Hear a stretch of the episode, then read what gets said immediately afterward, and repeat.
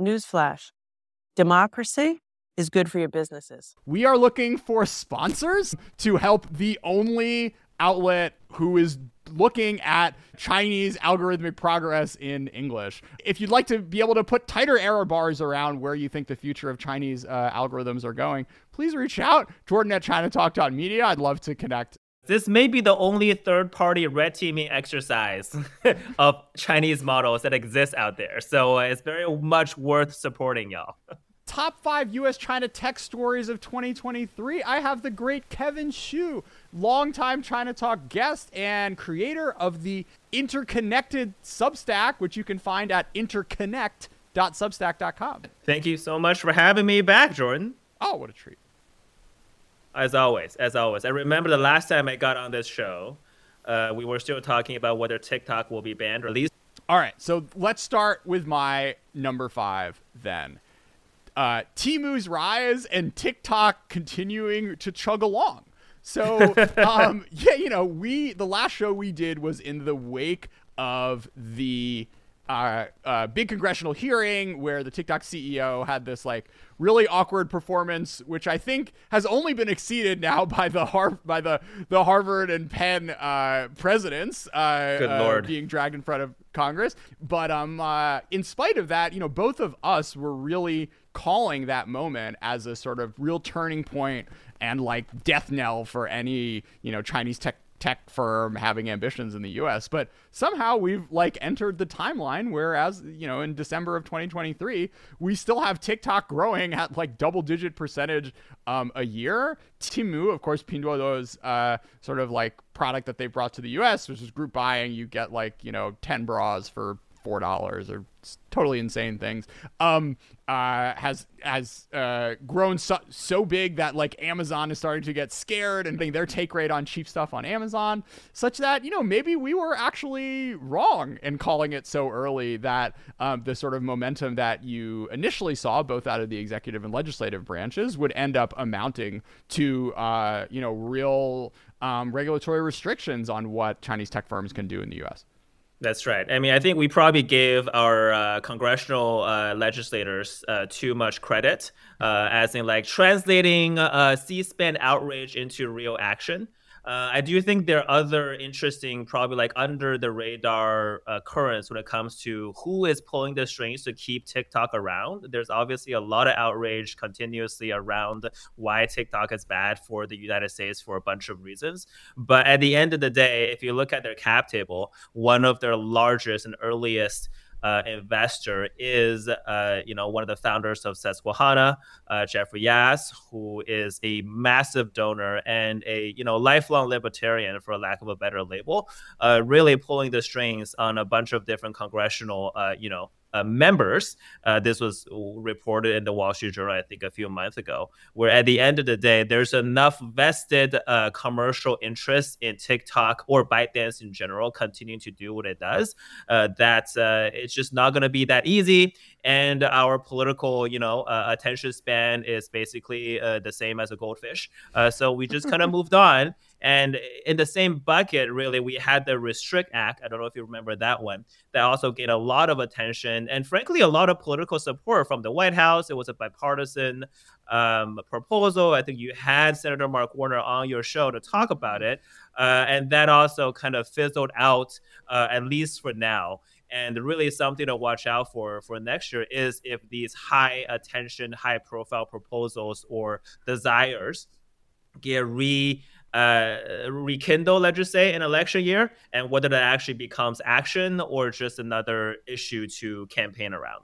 My number five, we're clearly, uh, uh you know, skirting the obvious uh, topic until later on in the show, but uh, my story number five is uh, Splinter VC, is the actual physical breaking up of cross-border VC firms, more specifically Sequoia and also GGV Capital, uh, there's probably a few others that I thought would also have done the same because of their setup, but they haven't. You know, like Lightspeed and Redpoint and you know Kleiner. These are all firms that have uh, sort of like presence right in both countries and uh, you know we were you were talking about stuff that didn't happen right tiktok is still around one thing that did happen is the splitting up of these global VC firms because of their affiliation and their actual portfolio uh, in China that uh, are now considered basically on the naughty list, if you will, of the US government. And this is a real tangible impact. I think we talk a lot about de risking, decoupling, all the different variations of the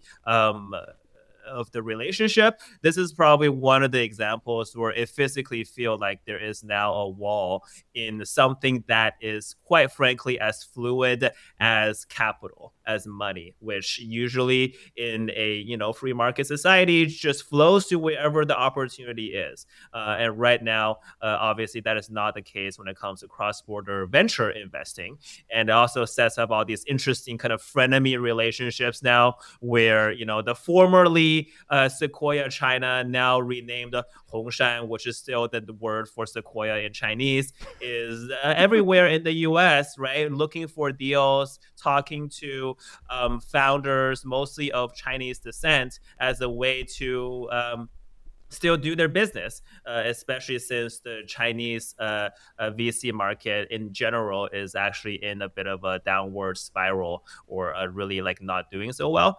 Uh, so you have all these kind of interesting kind of you know cross-border uh, relationship but very much manifested in a different way so that's my number five as far as something that did happen but most people might have already forgotten at this point so uh, let's let's let's pour one out for U.S. dollar-based VC investing and um uh, in China. Kevin, you want to give like a little um uh, go, go, go, a little retrospective on the sort of like highs and lows and impact that we've seen over the past you know 20 years of this flows of these flows.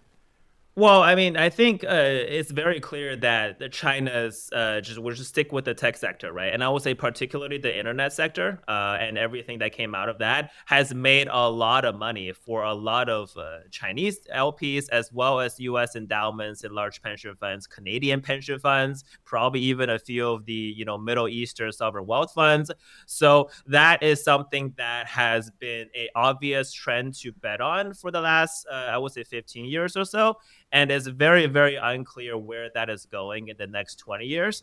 Uh, so uh, and that is a an uncertainty right that we are heading into in the next few years or so because I think there is a huge shift as far as what is uh, favorable now in the Chinese tech uh, market when it comes to uh, what will get more investment dollars. Clearly, we're focusing on the harder tech uh, side of things when it comes to manufacturing, obviously with semiconductors, but also everything that comes around when it comes to AI, but also uh, advanced uh, manufacturing, electric vehicles. So it's just a very different tone at this point. Uh, and uh, the way that uh, American VCs have always been doing business, which the uh, Chinese VCs have done a very good job of both adapting and I think evolving in its own market to its own success, uh, is uh, clearly coming to to an end. So my number four is the Chinese EV explosion. China is just beating the entire world by leaps and bounds, sans Tesla, on uh, scaling production and deployment of um, electric vehicles. And um, you know, w- without it, it, it, sort of it's it's sort of it's like a pairwise story because you also see everyone besides Tesla just like not getting it or not figuring it out and you have this sort of innovator's dilemma with like the long tail of um, you know japanese south korean and american german producers who I don't know. Maybe have just like too much of of uh, you know coding debt uh, or the equivalent for that with like you know tech debt, tech, car tech debt. Have have too yeah have too much like internal combustion tech debt uh, uh that they that they can't work themselves through. And um, uh, you know watching this play out it'll you know the, the, sort of political response is you know it was just beginning with the with the IRA and some of the policies you, coming out of the EU but it'll start to crest, I think, in the next year or two when um, you know, imports really start to be, um, uh, particularly in Europe, start to be a real thing. And the decision point that Europe that is going to have to make on whether or not they're comfortable having, um, uh, you know, tens, hundreds of thousands, even millions of cars be, uh, you know, Chinese electric vehicles sold in, into their countries is something that um, will be really interesting to watch play out over the uh, over the coming year. Yeah, that's one of my top fives as well, right? I think part of uh, the growth, the global kind of dominance in Chinese EV uh, is one because uh, you know the domestic market has been very much uh, uh, supported right from the top to the bottom, but there is a bit of a demand uh, softening uh, inside the Chinese market, right? If you have the chance to go to China this year, you know it's relatively easy now. Get a visa, just go. It's really not that hard. You see just a lot more green plates on the street, almost wherever you go. Uh, and they are uh, a bunch of different domestic brands, not just Tesla, which is the only kind of foreign EV that still has a decent, you know, market share in China. But that demand is probably not going to be accelerating uh, as much as it used to. So obviously, a lot of these U.S. Uh, uh, sorry Chinese EV makers need to go abroad. Europe is a very willing market, I think, for the most part. But we'll see if they come up with different, uh, you know, regulations to push Chinese makers out in the same way that I think the U.S has already uh, done so, right? Uh, uh, whether it's you know through like IRA credits or tariffs and whatnot. And the one thing that I think is also interesting in this bilateral kind of U.S. Uh, China competition when it comes to EV is there's a, quite a bit of action. I think, in my opinion, in the U.S. we're shooting ourselves in the foot. Right. I think Ford has probably got some decent momentum when it comes to battery collaboration with Korean uh, battery makers. Certainly, licensing C CATL's uh, technology for its marquee Michigan battery plant has drew has kind of like gathered some controversy, but that really uh, would have happened regardless, uh, if not for I think the UAW a labor strike that just significantly increased the cost of making cars in general in the U.S. But mm. certainly, as all these, uh, as the Detroit Big Three uh, are converting or trying to transition into EVs, it's becoming less and less uh, tenable. And you can make up all kinds of excuses as far as like, oh, Americans just don't like EVs. Americans like our gas guzzlers. We like our road trips, so on and so forth. But I think everything that Tesla has been doing is really uh, pushing back on that narrative with real sales and real adoption. It's just that none of the kind of the traditional national champions in America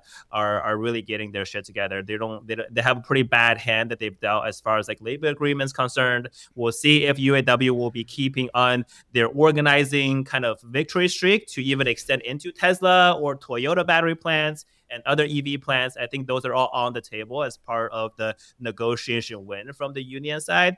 And that's just not a setup that's making something that's already hard for US automakers now even harder. Uh, and I think the end result will be none of us will be able to get our hands on an EV uh, F one fifty, uh, and uh, it, but we also can't get a NIO or a, or a Xiaopeng because they're just not allowed to come in here. You know. Yeah um, a sort of parallel story to the Chinese EV explosion is like the dramatic successes you started to see out of Chinese commercial space, um, which was uh, and like you know they're basically only being SpaceX on the other side, which you know has also you know figured out how to launch Starship, which is sort of incredible. But um, you know, sans SpaceX, uh, the U.S. would be in a really weird place when it comes to the future of launch. But China has a seems to have a sort of you know less advanced, but like more broad based and healthier um, ecosystem. There are a number of companies that have figured out how to uh, how to do their own reusable launch, and I think there's um, uh, you know also international ambitions around that uh, around that too. So. Uh, you know, it would have been great if like the the the one tycoon keeping uh, American uh, industrial ambitions alive like didn't happen to be a horrific human being, but it is really remarkable that um, it's kind of like two firms against like two entire Chinese ecosystems um, at, at play right now. And, and I don't know what that says about um, Elon or about like, you know the stultification of American capitalism or what have you. Uh, but it's um uh, it, it is very striking that um you have such sort of like vibrant um uh, and maybe like over exuberant uh, uh, uh, competition uh, in China domestically, whereas in the U.S. Um, it is much more sort of stultified. It seems.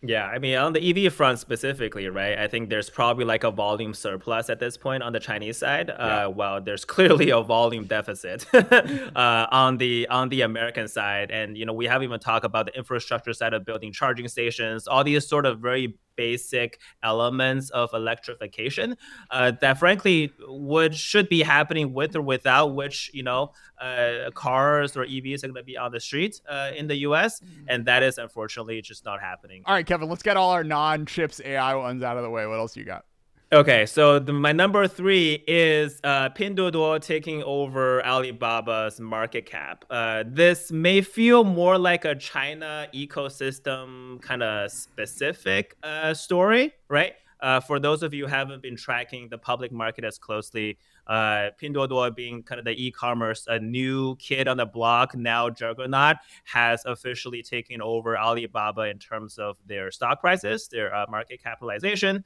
and that uh, just happened within the last couple weeks or so, and it's been a huge deal. Um, certainly within Alibaba, who has been going through a really rough year of uh, massive corporate reorganization, breaking the company up into six different pieces, wanting to IPO or absorb uh, additional funding for any of those six pieces, and then canceling uh, one of the most prominent ones being Alibaba Cloud, while Pinduoduo is just heads down doing their thing cranking out more referral codes and selling more um, you know cheap stuff on their very attractive, sticky app, uh, not to mention the growth of Temu. And I think this is worth noting because we've done, uh, uh, well, everyone who is vaguely interested in China has been guessing so much about how the Chinese economy is doing, how is it not doing, is it opening up, why is it not opening up more, so on and so forth. I think the rise of Pinduoduo,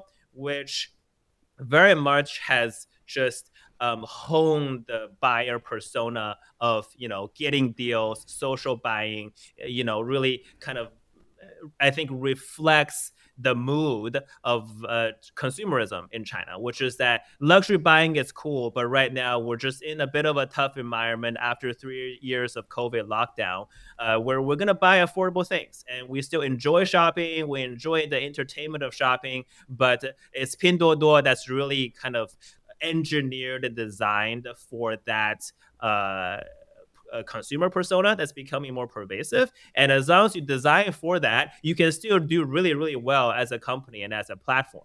Uh, so in a way, it's a bit of a nuanced take on where the consumer is in China and where the spending is going to manifest. Okay. All right. So um, we're, we're down to our top two. Uh, I have chip war number one and algorithmic in sort of like AI uh, model competition number two. So everyone's heard all my takes on this. Uh, Kevin, um, uh, uh, what, what's your diagnosis of the sort of AI competition? So I'll start with the AI stuff first, right? I think there are a few things that are worth uh, remembering. One is that China has been very efficient, I say, in both um, proposing and actually rolling out the generative AI related uh, regulations into the wild, right? This basically happened in the course of a few months. Uh, April, there was an initial proposal. July, it became an initial set of actual policies uh, having uh, industry uh, intake. And then I think October, uh, there was an additional set of red teaming restrictions that are being proposed as well uh, in in terms of uh, keeping AI safe, uh, quote unquote, as far as like releasing real products from every company in China is concerned. So that is the one that, uh, quite frankly, if you compare that to all the other major jurisdictions, the U.S., EU, and other countries, no no one country has been as quick. I'm not saying it's good. I'm just saying it's it's quick, it's efficient, like it's out there, right? It's being uh, uh, implemented. And the other uh, element of that, this is a little bit related to the VC stuff, is there is a hundred model war right going on in the Chinese tech ecosystem. Uh, initially this year, uh, after ChatGPT kind of took over the mindshare of everybody in the tech space, and now it's like whittling down to a few different models and startups uh, that are actually going to survive. But there was a lot of kind of like so-called like Juan behavior uh, for the first half of this year, where every tech company under the sun done in China is try to make their own models. So that is something that is evolving. And the last thing that I will just highlight is the blocking of uh, Hugging Face, which uh, you know China Talk has done some good writing on that I suggest people go read. And Hugging Face, for those of you who are not familiar, is a open source or it's a developer platform where people kind of like share, collaborate on, uh, train, test uh, AI models, very similar to uh, GitHub, which is where most of the open source code uh, is being collaborated on. And the GitHub is technically not blocked in China, but Hugging Face at this moment is uh, blocked in China, and that has created, you know, I wouldn't say an uproar, but certainly a lot of uh, angst and anxiety in China uh, among the developer community who is actually trying to catch up to US models and US AI uh, pace of development, uh, but not having access to this dominant open platform has created a lot of uh, just you know productivity losses and uncertain future, which I think does not bode well uh, for China's own kind of generative AI uh, progress with or without. Uh, any additional more stringent uh, sanctions on the semiconductor GPU front. So I think there's one way to sort of look at all of the uh, AI algorithmic restrictions that the Chinese government is putting on and blocking of Hugging Face, and you know, adding that up to like China you know, making it a lot harder on its developers to sort of, you know, Ganchao to, to, to catch up and surpass uh, the, the, the, the Western models, and, and which I'm sure is probably true. Uh, these, these have to be drags. But I do think it has been really remarkable to me personally just how good these Chinese models have gotten. Um, you know, uh, China Talk on the newsletter, ChinaTalk.media, which you guys should all subscribe to. Uh, we just spent a lot of uh, time internally with the with myself and, and other editors on the on the team playing around with some of the top Chinese models, uh, with Kimi, Ernie, Chat Chat GLM two, and you know they're not GPT four level, but they're like months behind, not years behind. And, you know, I sort of feel them as like slightly, you know, more or less ind- indistinguishable from Bard, maybe a little worse than Claude, definitely pr- probably worse than Claude 2.1, but but eh, I think there was a sort of expectation in the development AI safety um, you know policy community broadly that like China would actually have a difficult term, at least in the a difficult time, at least in the near term, being able to sort of catch up. And you know maybe the, these firms would have to reduce, you know, resort to like stealing OpenAI's weights or something in order to create comparable products. But like to my mind, at you know, to my eyes at least, like that does not seem to be the case. And the you know t- today's the, the, sort of talent within the PRC and the amount of compute that these engineers are able to get at and the data sources that they've been able to collect and train on, like are roughly enough to continue to be fast followers to the best that the West can offer, at least into the foreseeable future. Yeah, I mean, I think one thing where I and I read that piece, and it's really a fantastic piece, by the way. I really enjoyed it. Uh, one thing that I may differ with your impression when it comes to uh, China's uh, AI progress, let's just say, from a model perspective, uh, is that I don't think the sanctions that are really going to hurt have actually manifested itself yet. Because another story, right, this year is that because of the October 2022 mm. sanction, not talking about this year's, uh, all the Chinese big vendors have been very aggressive and on the ball for the most part in stockpiling as much. Uh, to be sanctioned uh, chips from NVIDIA, whether it's the A100s or the modified H800s. And a lot of the US models that we've seen in the wild are still being trained on the A100s, I believe, for the most part, mm. or like derivatives of that. So the difference in terms of benchmarking when it comes to the hardware that is still accessible, uh, I think that explains why I think a lot of the models that you've tested out uh, on the Chinese side are still comparable, right, to maybe like the third or the fourth uh, best models in the US. I think that difference, assuming the sanctions of this year are being uh, strictly enforced, will show up as far as the pace of development starting um, next year. Right? That's when all the H100s uh, right now being sold, being made, and actually being racked are going to really come online for the next generation of Gemini or GPT 567 or Claude, whatever that may be. So next year is, it will be interesting to see uh, how well will Kimi or Ernie or you know uh, Yi or all these other uh, Chinese models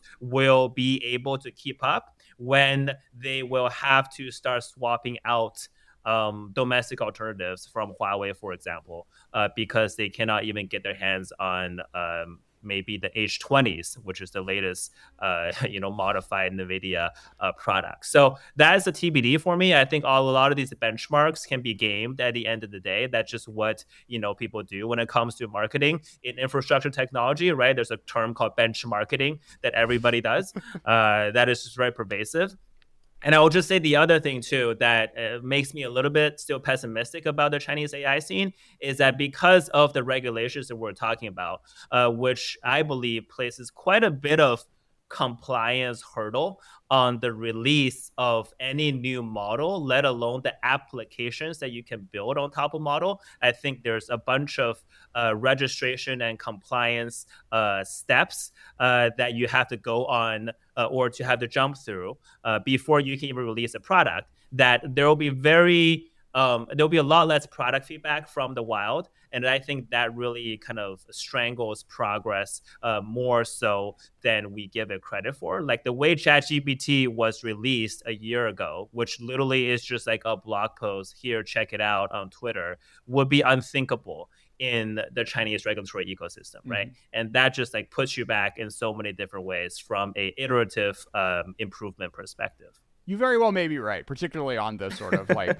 you know, 2025, 2026 uh, horizon. Yeah, I just think there's a lagging, there's a lagging, uh, there's a lagging indicator or a lagging effect, yeah. not to, you know, use Fed speak. Uh, there's a lagging in the effect of the chip sanctions that we still haven't actually yeah. felt yet, even though folks like you and me keep on top of the latest policy developments. These things kind of uh, don't manifest itself in the actual production and the selling cycle yeah. until a couple of years years from now, yeah. right? But but then the real question is whether they'll matter because Huawei will just be able to make their own chips um, and not necessarily rely on on Nvidia for um, for the hardware. But before we get to our number one uh, topic, or I guess Kevin's number two, I do want to come back to this um, uh, this human preference evaluation that we did in uh, in China Talk. Um, this took a ton of work and um, there is so much more to be done. Uh, you know, we, we we ended up having to you know, narrow our scope really dramatically, only picking a few models, only you know doing like hundred prompts per um, per model, and focusing on like you know more basic things that we could evaluate relatively quickly, which is basically like office worker type stuff. Um, you know, not delving into uh, the potentially more impactful things like code performance and and what have you. So we are looking for sponsors um, to help the only outlet who is looking at the uh, Chinese algorithmic progress in English. Um, so if you are out there and think that this research is important, if you'd like to be able to put tighter error bars around where you think the future of Chinese uh, algorithms are going, please reach out. Jordan at ChinaTalk.media. I'd love to connect um, and uh, explore how we could potentially work together. All right. Yes. Definitely uh, do that. I want to echo that before we move on because this may be the only third party red teaming exercise of Chinese models that exists out there. So uh, it's very much worth supporting y'all. Thank you, Kevin. All right. Uh, number one story Huawei breakthrough plus uh, October 7th revised. Uh, Kevin, take it away. Uh, what I think is interesting because it's a top story is that it grabs so much attention Yet, I think for everyone uh, who is kind of in the industry, I don't even count myself as one of those to be honest.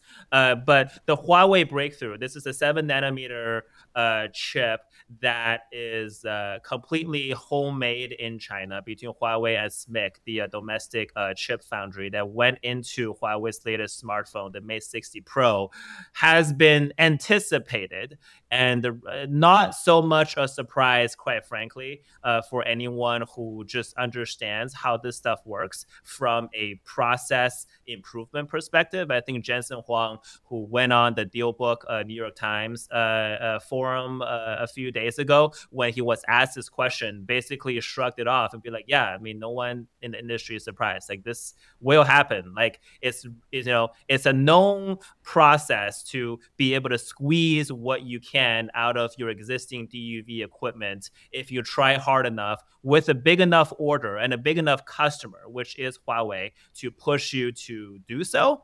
And this basically happened, and no one should be surprised this is uh, happened. Uh, I don't know how much it will happen, but you know, seven nanometer, in his words, it's just a number. It's just like this thing that we have as far as like a benchmark is concerned in the chip founding, the chip fab- fabrication industry. And we probably place way too much attention to the nanometer count um, and not enough attention, quite frankly, to the innovation uh, that needs to go into uh, keeping uh, this momentum going on the Huawei side and what the US should do or can do to delay that sort of inevitable progress as opposed to maybe spending more of our attention and money in the US to keep on advancing our own capabilities. So that's sort of like my my take on this particular uh, news item. Now, I think there's some interesting sort of like high level geopolitical, uh, almost like personal side to it.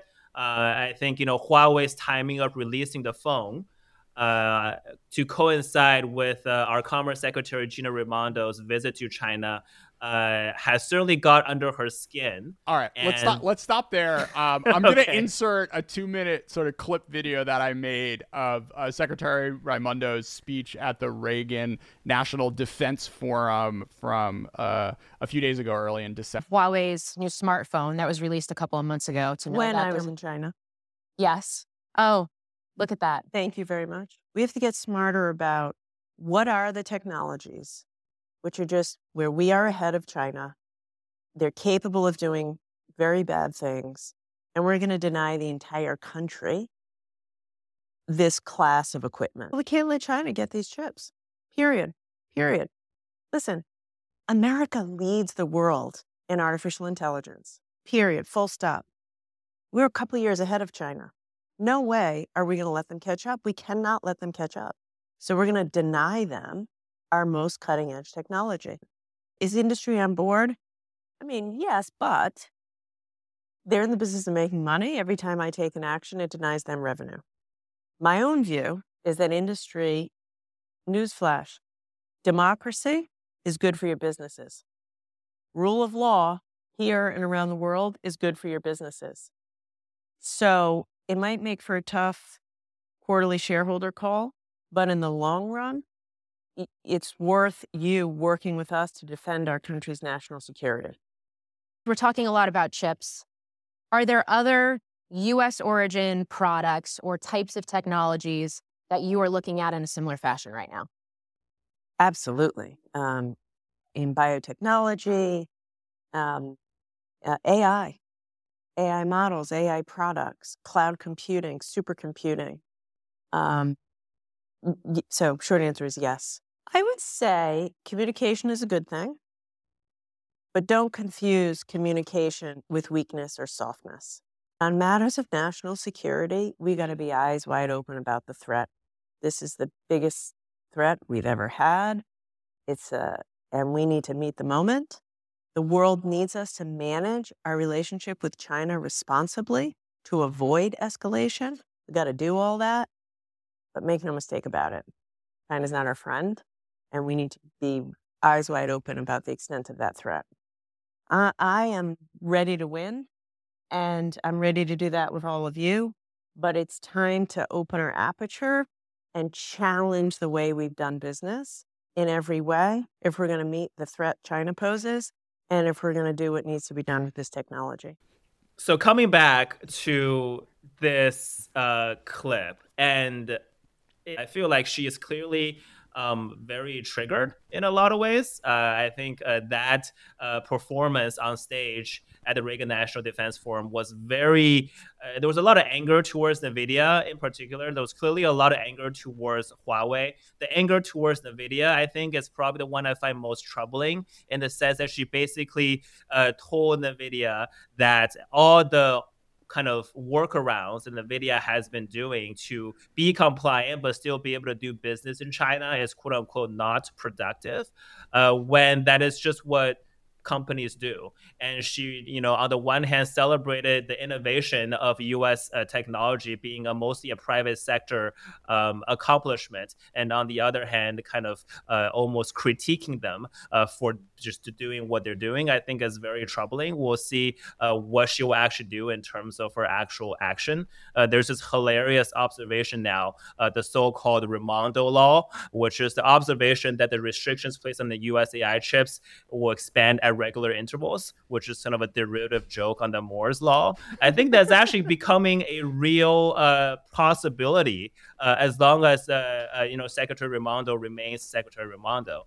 Uh, so that is something that I think, uh, to me, as a free market you know capitalist, is quite actually quite troubling. Yeah, the sort of weirdest thing about that, and I think it you know, maybe there's some also frustration directed at her boss, um, which is that uh, she was like, look, if companies are just gonna, you know, dip right under the letter of the of the law when it comes to the regulation, like we'll ban it the next day.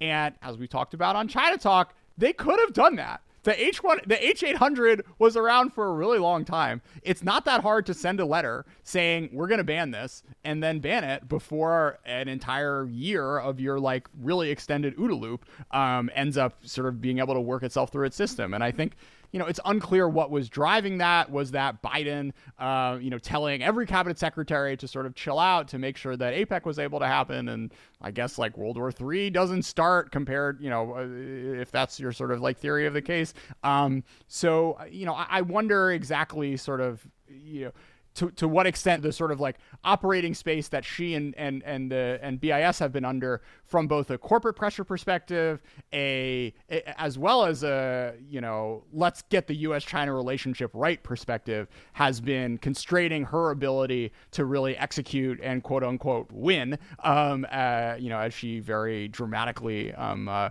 uh, focused on uh, was was driving some of the sort of emotive power of um, of her of her remarks, and you know to what extent this is portentous of future controls. You know, we heard her reference doing stuff about AI models, about cloud compute, um, about biotechnology. You know, all of that stuff uh, has not really been addressed yet fr- from BIS. So um, it was really striking, and I, I would be shocked if uh, sort of chip war didn't also end up making uh, a number, you know, at least a top two appearance on um, uh, on on our recap December uh, 2024.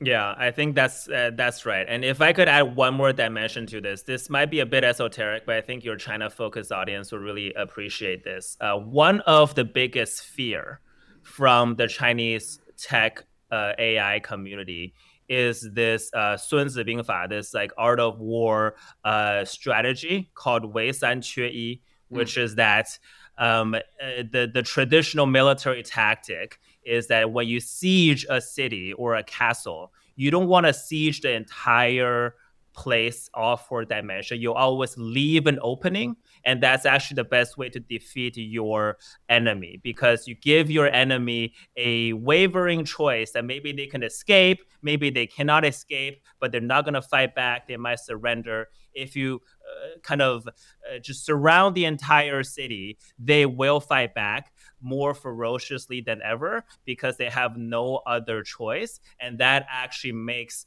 uh, the the war much more costly, and you might actually end up losing, even though you were in a better spot. And I think if the U.S. sanctions become increasingly harder, if uh, Secretary Raimondo really does, you know, uh, cut off the next derivative product from NVIDIA the very next day, as she likes to say it, she's basically committing a huge strategic error by sealing off the entire city uh, or country of China from being able to access alternatives and leaving a strategic opening so that they do not kind of put all of their chips on Huawei's ecosystem, which there are already signs that they're doing that. We already know that, you know, Baidu and other large uh, cloud vendors are now switching their focus to acquiring Huawei's Ascend uh, GPU series uh, and kind of just gave up on any future possibility of getting NVIDIA's even like derivative products. And that I think is a huge strategic mistake that I do not think anyone in the US government either appreciates or really understands. So maybe brushing up on some, you know, art of war wouldn't be such a bad idea uh, when we think about what the next step of the Raimondo law may become. All right, I'm gonna hit you with another uh, Chengyu, uh, which is the sort of inverse. Uh, Pofu Chenzhou. Um, it means like break the pots and sink the boats. I think this is like a Sanguo one where uh, you know basically like the the army was right at the riverbed and the general like burned his ship so that the arm the the um uh, the, there's no escape route. There's, yeah, no there's going escape back. route. And you had to fight. You fi- had to fight as hard as possible. And I feel like you know, I don't actually think this is what the Chinese government is doing. But uh, when you look at stuff like banning Hugging Face, limiting ch- uh, the access of uh, sort of Western models, uh, you know, I think they banned ChatGPT really early on. Like th- there is a um, uh, there, there's also an aspect of the Chinese government trying to sort of like force its um, its uh, uh, ecosystem, it, you know, its like broad technological ecosystem to not be able to do the playbook that you had in the 90s and 2000s and 2010s, where you could just rely on Western stuff for like a big part of your um, a big part of your tech stack. And I think like the sort of the the almost more natural way like for Chinese developers to go out is is to build applications on top of all of these um, foundational models, particularly if OpenAI is like still just going to be the best um, for the for the next few years um, going forward. Having to do both steps of the sort of foundational model generation as well as the application layer stuff is just like harder. But uh, by um, you know, making the firms not have another opportunity if they want to be able to reap the gains that AI potentially is is is um, putting on the table, then you are doing a little bit of Pofu Chenzhou um, to your um, uh, to yourself as your as you know Beijing is thinking about uh, tech competition over the next decade. Yeah, I mean, a couple things to that maybe. I think uh, whether it's uh, Wei Sanxue or Pofu Chenzhou, uh, I do think if China were to be in that state, if not already, it has to do probably more with U.S. sanctions and uh, you know the the increasingly larger yard and higher fence, uh, despite the original uh, characterization uh, of the policy that is happening. And one just nuance, at least is my personal take on the blocking of Hugging Face. First of all, I think OpenAI ChatGPT uh, decided to not do business in China or make it available in China initially was, when it was yeah, released. it was really funny. It was like this, like Yeah. it was like within a week, like the Chinese government said we're banning this, but I think OpenAI said I think OpenAI That's broke right. up with China before China broke up with OpenAI. That's exactly right. OpenAI decided to preemptively broke up with China before China could even say uh, credibly that I'm breaking up with you, right? So that's one sort of like factual uh, thing to insert in there. And uh, coming back to Hugging Face, which it still perplexes me to a certain extent. Honestly, we'll see how this one goes. Uh, my personal theory is that Hugging Face doesn't just host models; it also hosts a bunch of data sets and benchmarks as a necessary component, right, to train um, any sort of machine learning algorithm, not just you know large generative uh, AI, uh, you know large language models. And if you go through some of those just data sets, I think they're just data or facts or information in there that are, let's just say, inconvenient uh, to be accessible uh, in the Chinese regulatory or legal ecosystem. And I think that is probably the reason, not so much the models themselves, that trigger the block, at least right now, which you can distinguish from GitHub not blocking, uh, not being blocked, because GitHub just hosts code, right? These are just tools and logics. There's no quote unquote information in there uh, that would become problematic in, again, the, the very unique Chinese political and social uh, regulatory ecosystem. So that's my sort of very uh, uh, tiny needle threaded take on why uh, Hugging Face is blocked and not a GitHub. So I I got like a like a very low probability 2024 call for you.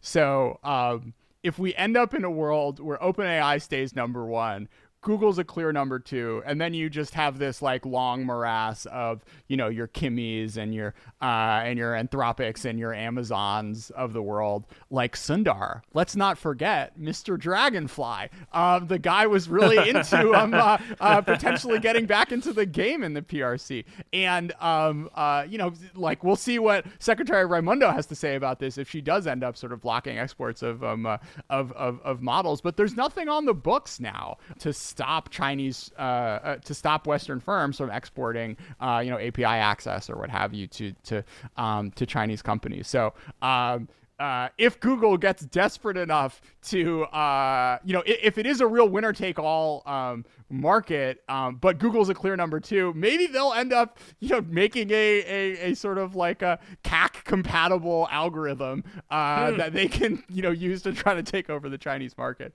Um, I put that one at like two to three percent, but you know, it's a, we'll, we'll, we'll see. That, that's where the alpha comes from, is to be right on the two to three percent, right? All right. So I actually have a couple of things if we want to move into 2024 real quick that I think yeah. will be interesting to to uh, look at. Uh, one is uh, Huawei's investing uh, in open source uh, AI development ecosystem, actually. So, one news item that uh, I wish more people talked about is Huawei becoming the first premier member uh, from China, at least, in the PyTorch Foundation. Uh, PyTorch is kind of the open source uh, developer architecture ecosystem to NVIDIA's CUDA, and uh, basically, uh, it initially came out of Meta. Now it's an open source foundation, and Huawei became the first uh, premium member from China to really invest in this ecosystem. And specifically in the blog post, it said Huawei wants to, you know, uh, work with the PyTorch ecosystem to make Ascend its GPU series more accessible to grow its developer developer uh, traction, developer mindshare, and that I think is a very underrated strategy uh, beyond the hardware that itself that Huawei is investing in uh, to grow its uh, you know uh, accessibility right? Like grow its um, developer ecosystem what i think is uh, important to look at. And the other one that i'll just throw out in there uh, since i'm now more in the capital markets now i'm doing investing full time is uh, ipo possibly right? Coming back to how none of these things that we wanted to ban are being banned. Shein is uh, working on a us ipo and also uh, geeker which is the which is a uh, sorry zeekr Zeekr, which is the uh, Chinese EV maker, a subsidiary of uh, Geely, is also actually working on a US IPO, possibly as early as February of 2024. So, um, and the larger context being the US IPO market has actually been really shitty uh, this entire year uh, and could uh, see a revival uh, next year. That's what a lot of investors are hoping for to unlock more liquidity into the public market. Maybe it will have to be some of these Chinese companies actually actually kick it off as opposed to uh, some American companies because Wall Street is kind of desperate for you know IPO deals uh, and IPO business. So uh, we'll see what happens with these two. So, I think the you know the one story for me for 2024 is the obvious one, which is going to be the election. Um, you know, we don't know who the the GOP nominee is. Let's say 80% it's going to be Trump. Um, uh, even if it's not uh, a sort of Haley or a DeSantis administration, I think is going to, you know, high probability they'll take a much harder stand on on on China than you've seen in the past. Trump is going to be a real wild card. You know, I, I think we have yeah. a pretty good sense of what he would do to immigrants, what he would do to the media, uh, what he would do to the deep state. But we saw a lot of different variants of Trump policy towards China over the course of administration to a sort of very like you know mainstream Republican circa 2007 like corporate interests come first all the way to like you know super hawk um, uh, sort of far particularly in a rhetorical perspective beyond anything that the U.S. has uh, ever seen post um, uh, Tiananmen. So um, you know what that is going to do in the lead up to the campaign is like probably not a lot because I think it's clear that the China isn't like interested in in in, escalation at least for the time being. But um, you know, if Trump wins, we're going to be in a brave new world on many many different fronts, uh, U.S.-China relations uh, and tech relations in particular, um, most definitely included. So. I am not looking forward to doing podcasts about what a 2020 a five Trump administration would do for the world, but I guess you know this is kind of a public service here. I'm I'm now the last China podcast left standing, which is sort of uh uh I don't know, scary, I guess. Um, but, great uh, power, great responsibility, Jordan. That's what I would say. Great power, great responsibility. And I hope you do have a U.S. election episode come October 2024 after both conventions, after the two nominees, whoever they may be, deliver their acceptance speech, because I'm pretty sure there will be a few China paragraphs in those acceptance speeches to parse out. All right. I'm going to try to do fewer emergency pods next year. I feel like it, it got my eye off the prize, but I'll make an exception for the U.S. presidential election. Kevin Xu, thank you so much for being part of China. Thank you so much for having me back.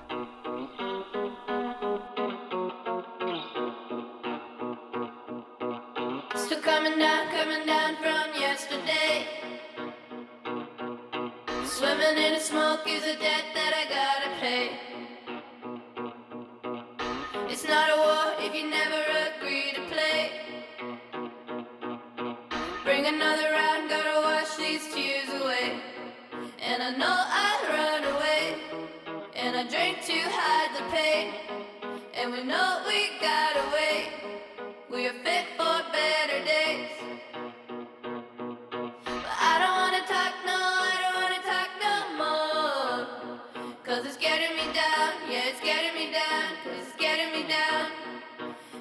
Just wanna move my wrist, wrist, do a body roll, hug, cause we don't give a shit. Wanna move my wrist, wrist, do a body roll, hug, cause we don't give a shit.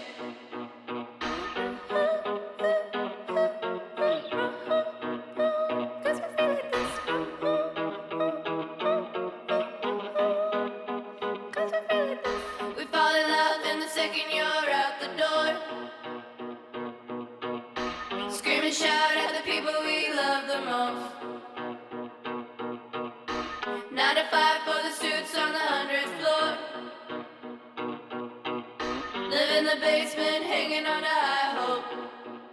And people get away. And rent's a bitch to pay. I lay in bed awake. And I know I see better days. I don't wanna talk, no, I don't wanna talk no more. Cause it's getting me down, yeah, it's getting me down, yeah, it's getting me down. Yeah, I just wanna move my wrist, wrist, do a body roll, Wanna move my wrist, wrist, do a body roll, cause we don't give a shit.